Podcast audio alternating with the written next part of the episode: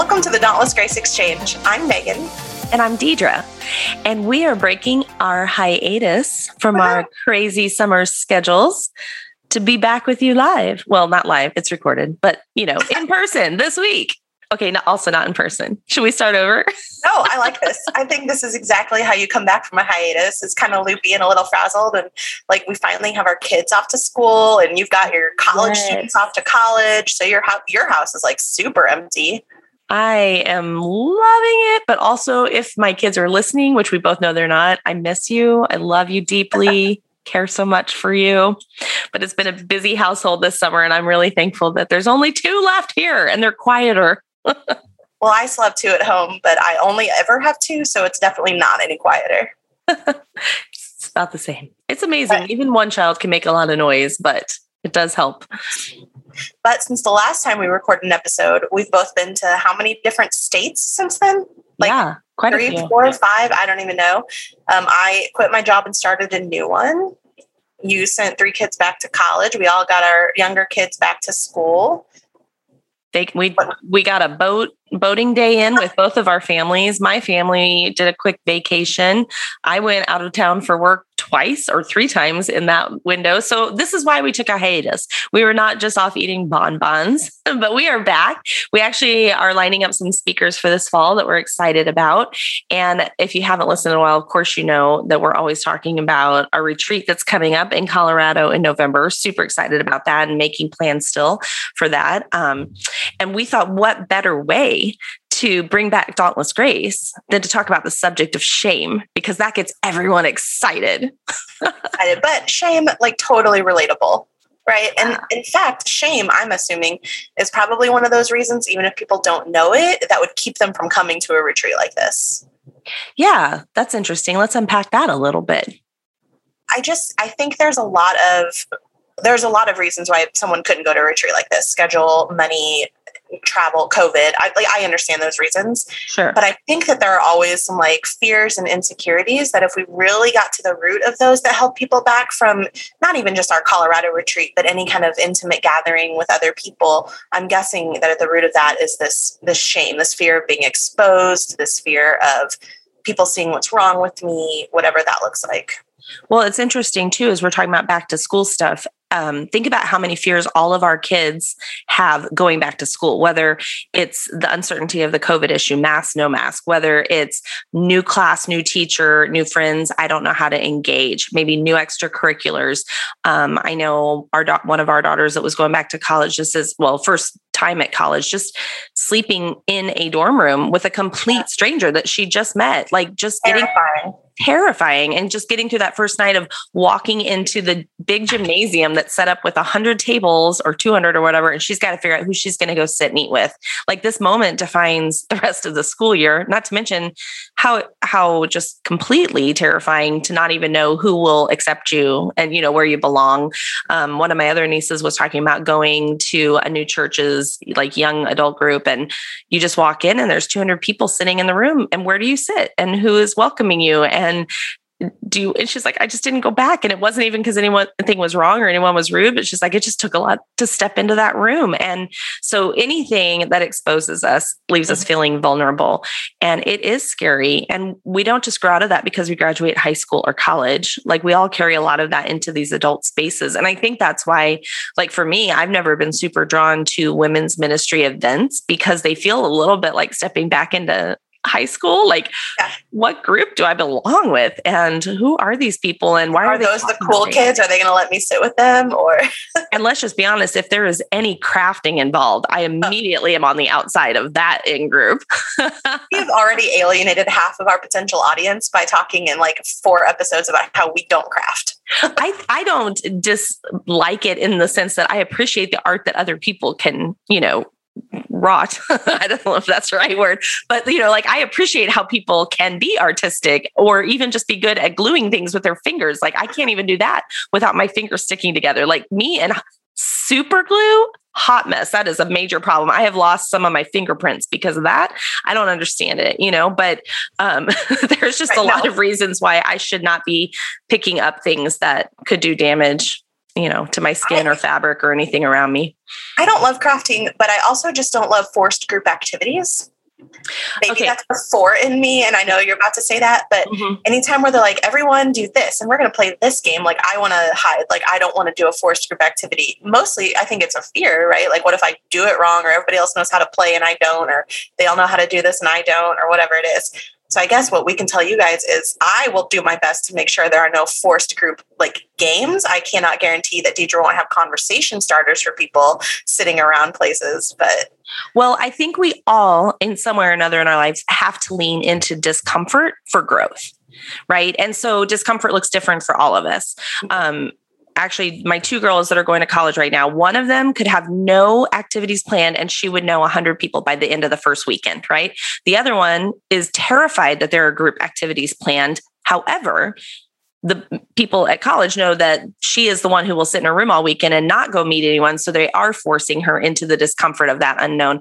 And within 15 minutes of the first forced activity that she was determined to not go to, but had to, she made a new friend and her anxiety already lessened. So there is something about kind of being forced into an uncomfortable position in order to grow. But let's talk a little bit about that, because I think because we've had bad experiences in our past that shame is attached to with that, is why we're so afraid to be vulnerable again. And again, we're kind of, I just brought this up back to school stuff. I think we can all look a little bit deeper than like, which group do we sit at lunch with on the first day of school? But so many times in our life where we've risked something and we endured shame instead of the reward is what's informing how much we're willing to risk today. And so I think that's maybe the way that we can talk about this a little bit, or that we can all relate to, because everyone risks something at some point in their life. We risk being the first one to say, I love you. We risk being the first one to stand up, the first one to get in line, the first one to say, hello, my name is, and do the introduction. We risk doing something in PE class that we fail at in front of the whole room, right? Like I've been there a couple times. But a good coach, a good instructor, a good teacher is going to encourage risk with failure, because they understand that it's only that process that gets you to understanding or learning or, some kind of breakthrough on the other side. So good teachers, good coaches don't shame you and don't embarrass you. And they try to create a culture where the other students in the room or the other athletes are cheering on people who fail, because they understand that that's going to grow them. But we haven't all had that great of a teacher and great of a coach in every situation in our life. So it's interesting that you're saying that, like, they can kind of push people beyond their comfort zone without shaming them. Okay. So I just recently heard a sermon. I wanted to talk with you about this anyway, so we'll just do it on the air. So they were saying that there's good shame, and then there's the toxic shame that like steals at your identity.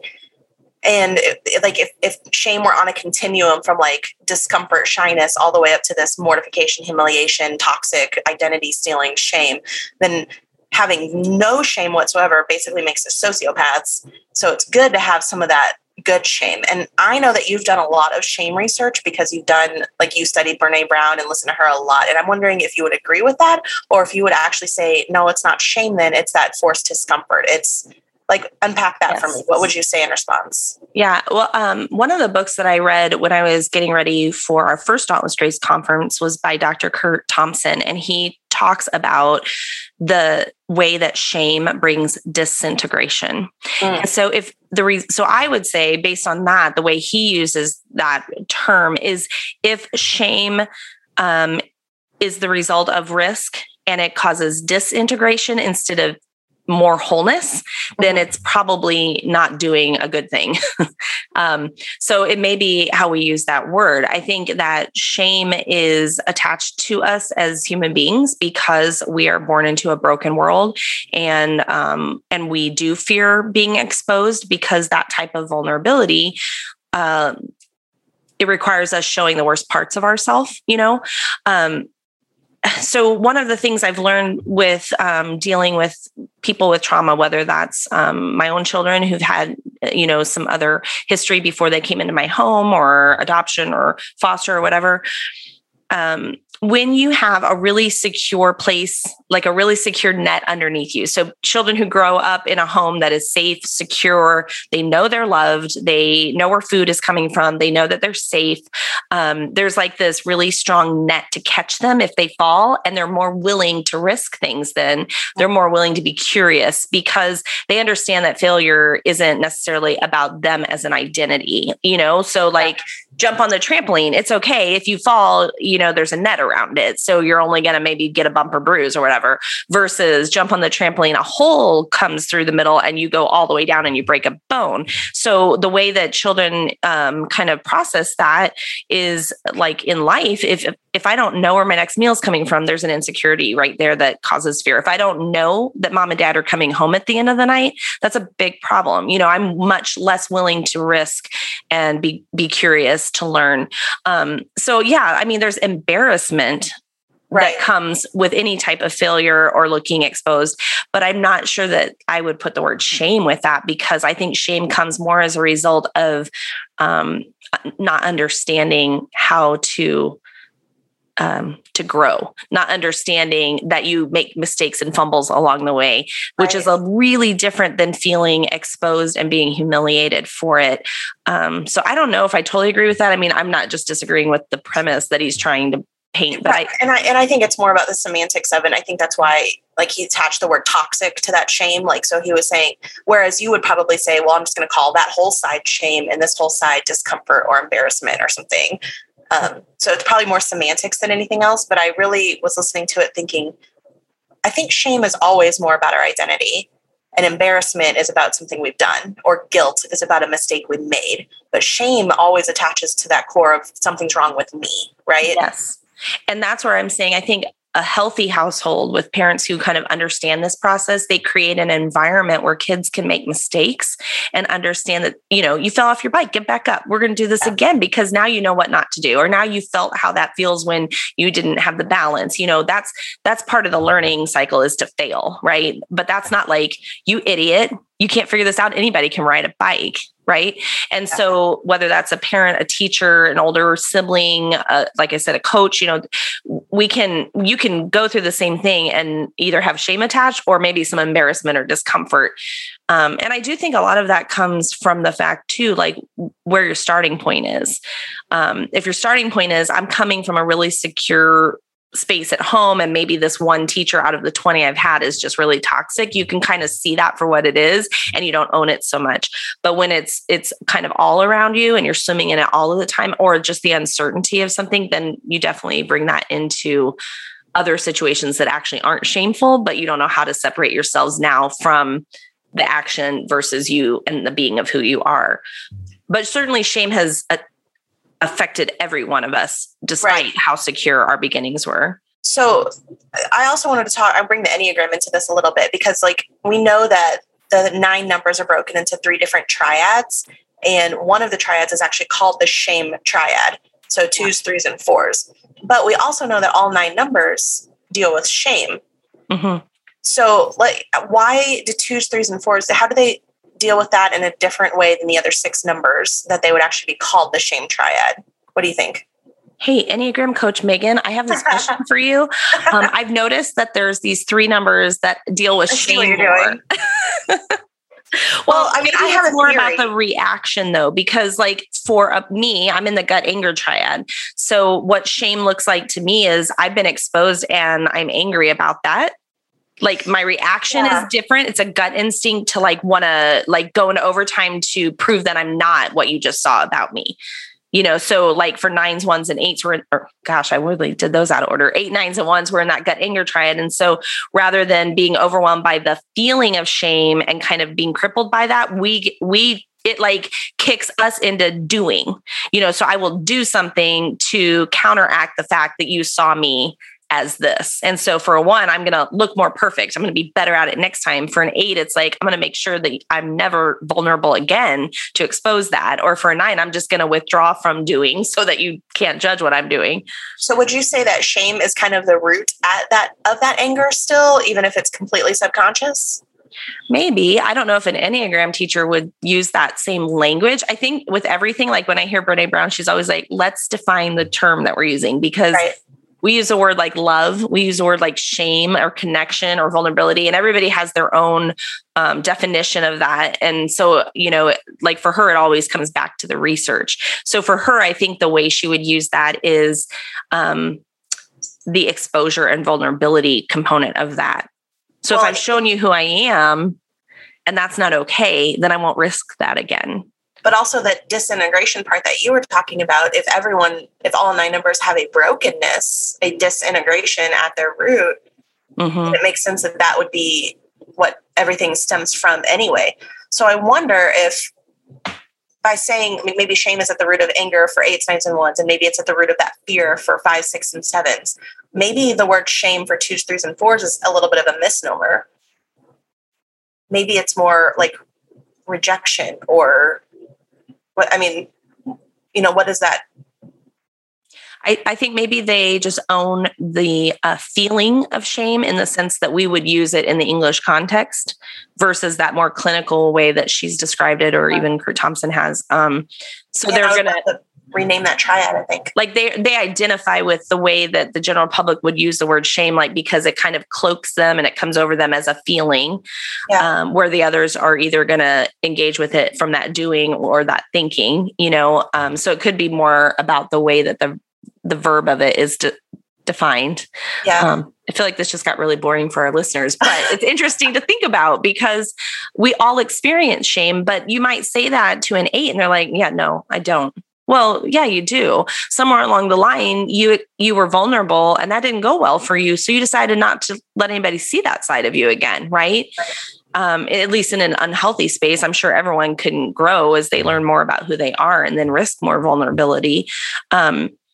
If from the very beginning moments, so this is a little bit more about this disintegration, a child is learning that this causes this reaction from my caregiver and this causes this, that's a shame-based thing. Like, they didn't respond to that, or they did and it wasn't kind or it wasn't loving, you know, that is a shame thing. And it starts to disintegrate even the pathways of the way that the brain is the firing, you know, the synapsing. Yeah. Well, I don't think I can use synapsing as a verb like that, but the synapses are firing. Yes. When the synapses are firing, it's giving us signals, and we don't have language to put to that at that as an infant, but it's giving our brain signals what is shameful. And so our brain starts to rewire, like that wasn't good, or I cried and no one responded. That's a form of shame, you know? And so the fact that our brain is even wired by it before we have any language to put to it is why I think it's hard to be like, oh, these 3 experience shame, these 3 and these 3 don't. Well, right. Maybe as the verb of shame, as an emotion, gotcha. They experience more often. But I think the disintegration of just risking vulnerability in any way and not having true connection be the reward for that risk is what breaks down things, whether that's in our brain or in our relationships or in our own, like, just process of feeling and thinking and doing. I don't know if that made a lot of sense, but it did. Well, I mean, it did to me, but we've also talked about this a lot. So I guess we can have people like comment on the podcast and tell us if that made sense to them. But yeah. I just had a thought though. Okay. So as a 4, the feeling of shame is one that I deal with just all the time. Right. And it wasn't just about it. I could do something that made me look foolish or do something that maybe no one else thought was even a thing. And I was like, I'm so awkward, but it always came back to me feeling ashamed of who I was then, not about the thing that I did. I've just noticed in the last few months where God has just done such a sweet work in me that the things I do, even if I screw up, they're not causing me shame anymore in a different way, where I've still felt shame in the last few months, but it's always been because of something directly about my identity rather than something that I just did or screwed up or was stupid or something like that. Like,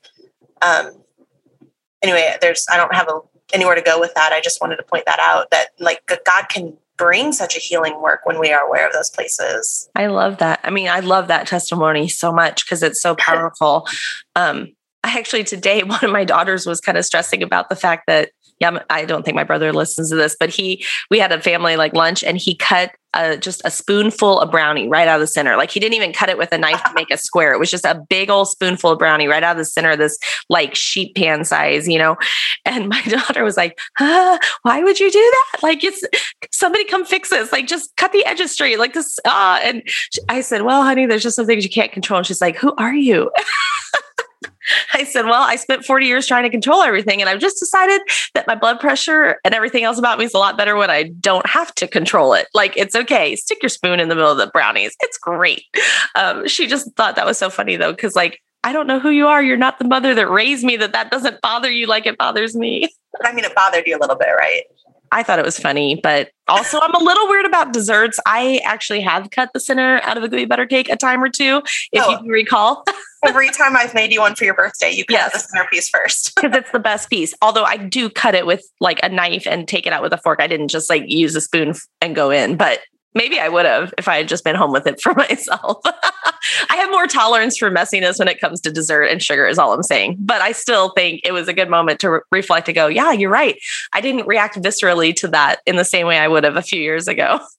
So you were noticing how you've been relinquishing the need to control. Yes. I think that's evidenced by the fact that I only vacuum about once a week now. And I know that sounds ridiculous, but I would do it like daily or every other day when I could see all the things on my floor in the past. Doesn't your need to control everything ultimately stem from a fear of being exposed and that shame being seen? Yes, absolutely. Yeah. So I'm saying kind of the same thing. It looks different for a one than it does a four, but the shame of if someone sees that I'm not perfect, they're going to ultimately see everything that's disgusting and wrong with me. It's not about the floors. It's not about the straight cut brownie. It's not about, you know, the way the house is decorated or the way the kids are behaving. It's all about if they stop for a minute to look closely enough at something that's wrong, they're going to see everything that's wrong. And that is terrifying because at the core of who I thought I was, it was just disgusting. It was used and discarded and gross. And so it's never really about the thing that it's about. So me was, I didn't experience the emotion of shame. If anything, I felt the emotion of anger or resentment because my controls weren't working or whatever. But all of that was rooted out of shame. The shame of one time I let somebody see this and they thought it was gross and rejected me because of it or whatever. So I think it still keeps coming back to this risk.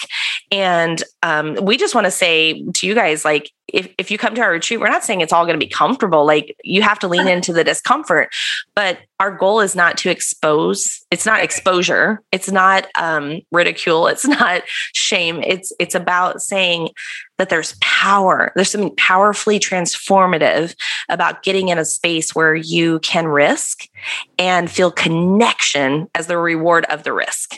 That's what we need.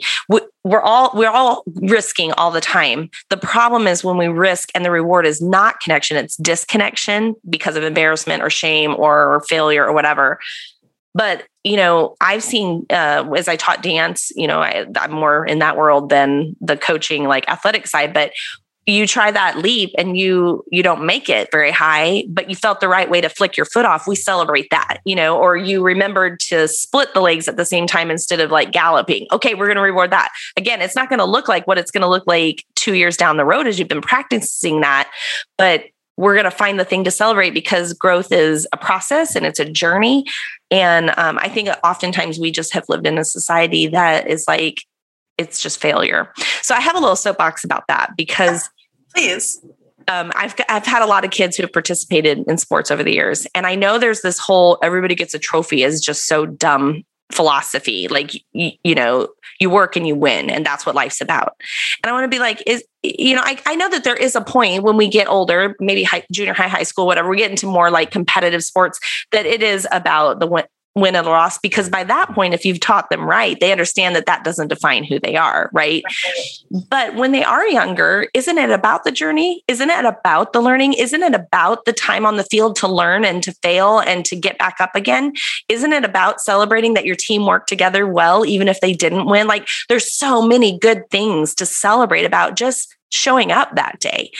And I think we just live in a culture that thinks it when you win at all cost. And I do not parent that way. And I have fairly resilient children, even so, because I think there's something to be celebrated about showing up.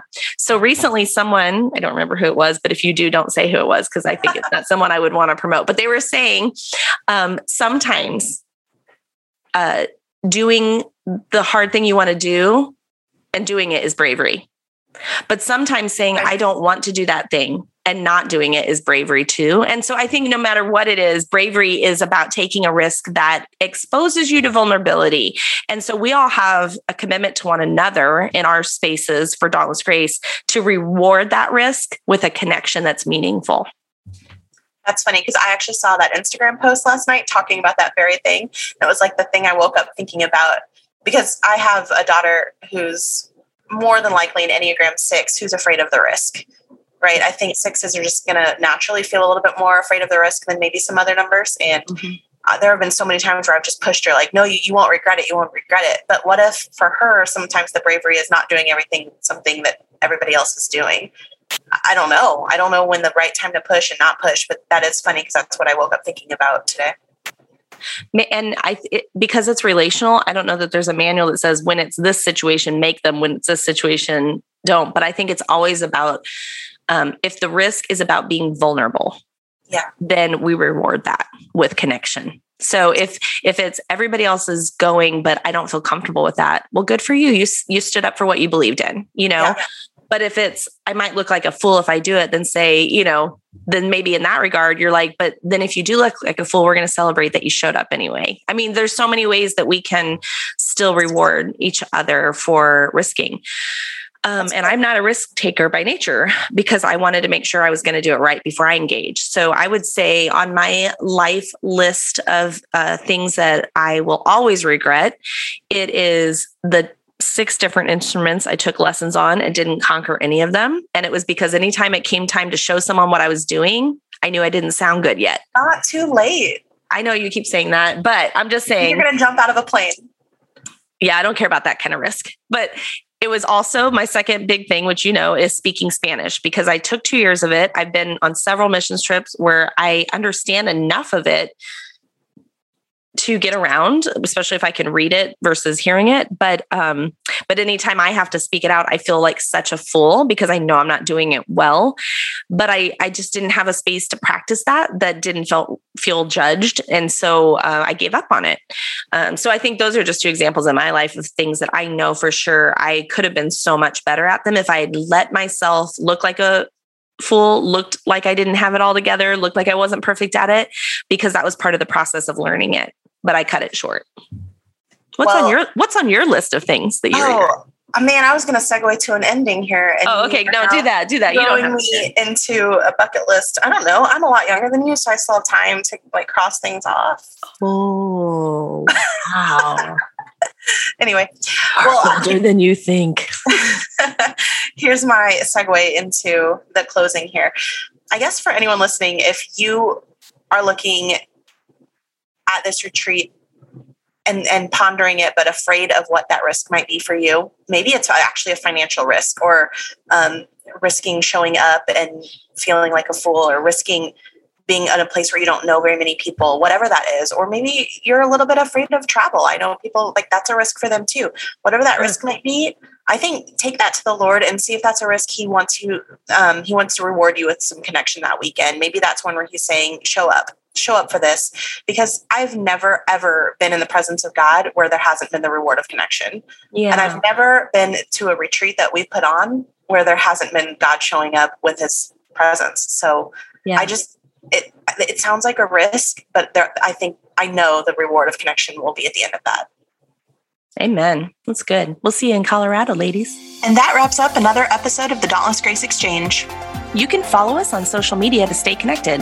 We're on Instagram at Dauntless Grace Ministries, and our Facebook page is Dauntless Grace. And you can join the conversation in our Facebook group at facebook.com/groups/Team DGM. For more about the Enneagram, visit our website at dauntlessgrace.org for information and pricing about individual coaching sessions, and we even offer virtual and in-person staff training opportunities for your organization. You can also follow me on Instagram at EnneagramMegan. And be sure to check out our website for more information about today's podcast at dauntlessgrace.org. And while you're there, check out our retreat for this November 2021 in Colorado. We have registration live, and we would love to see you there.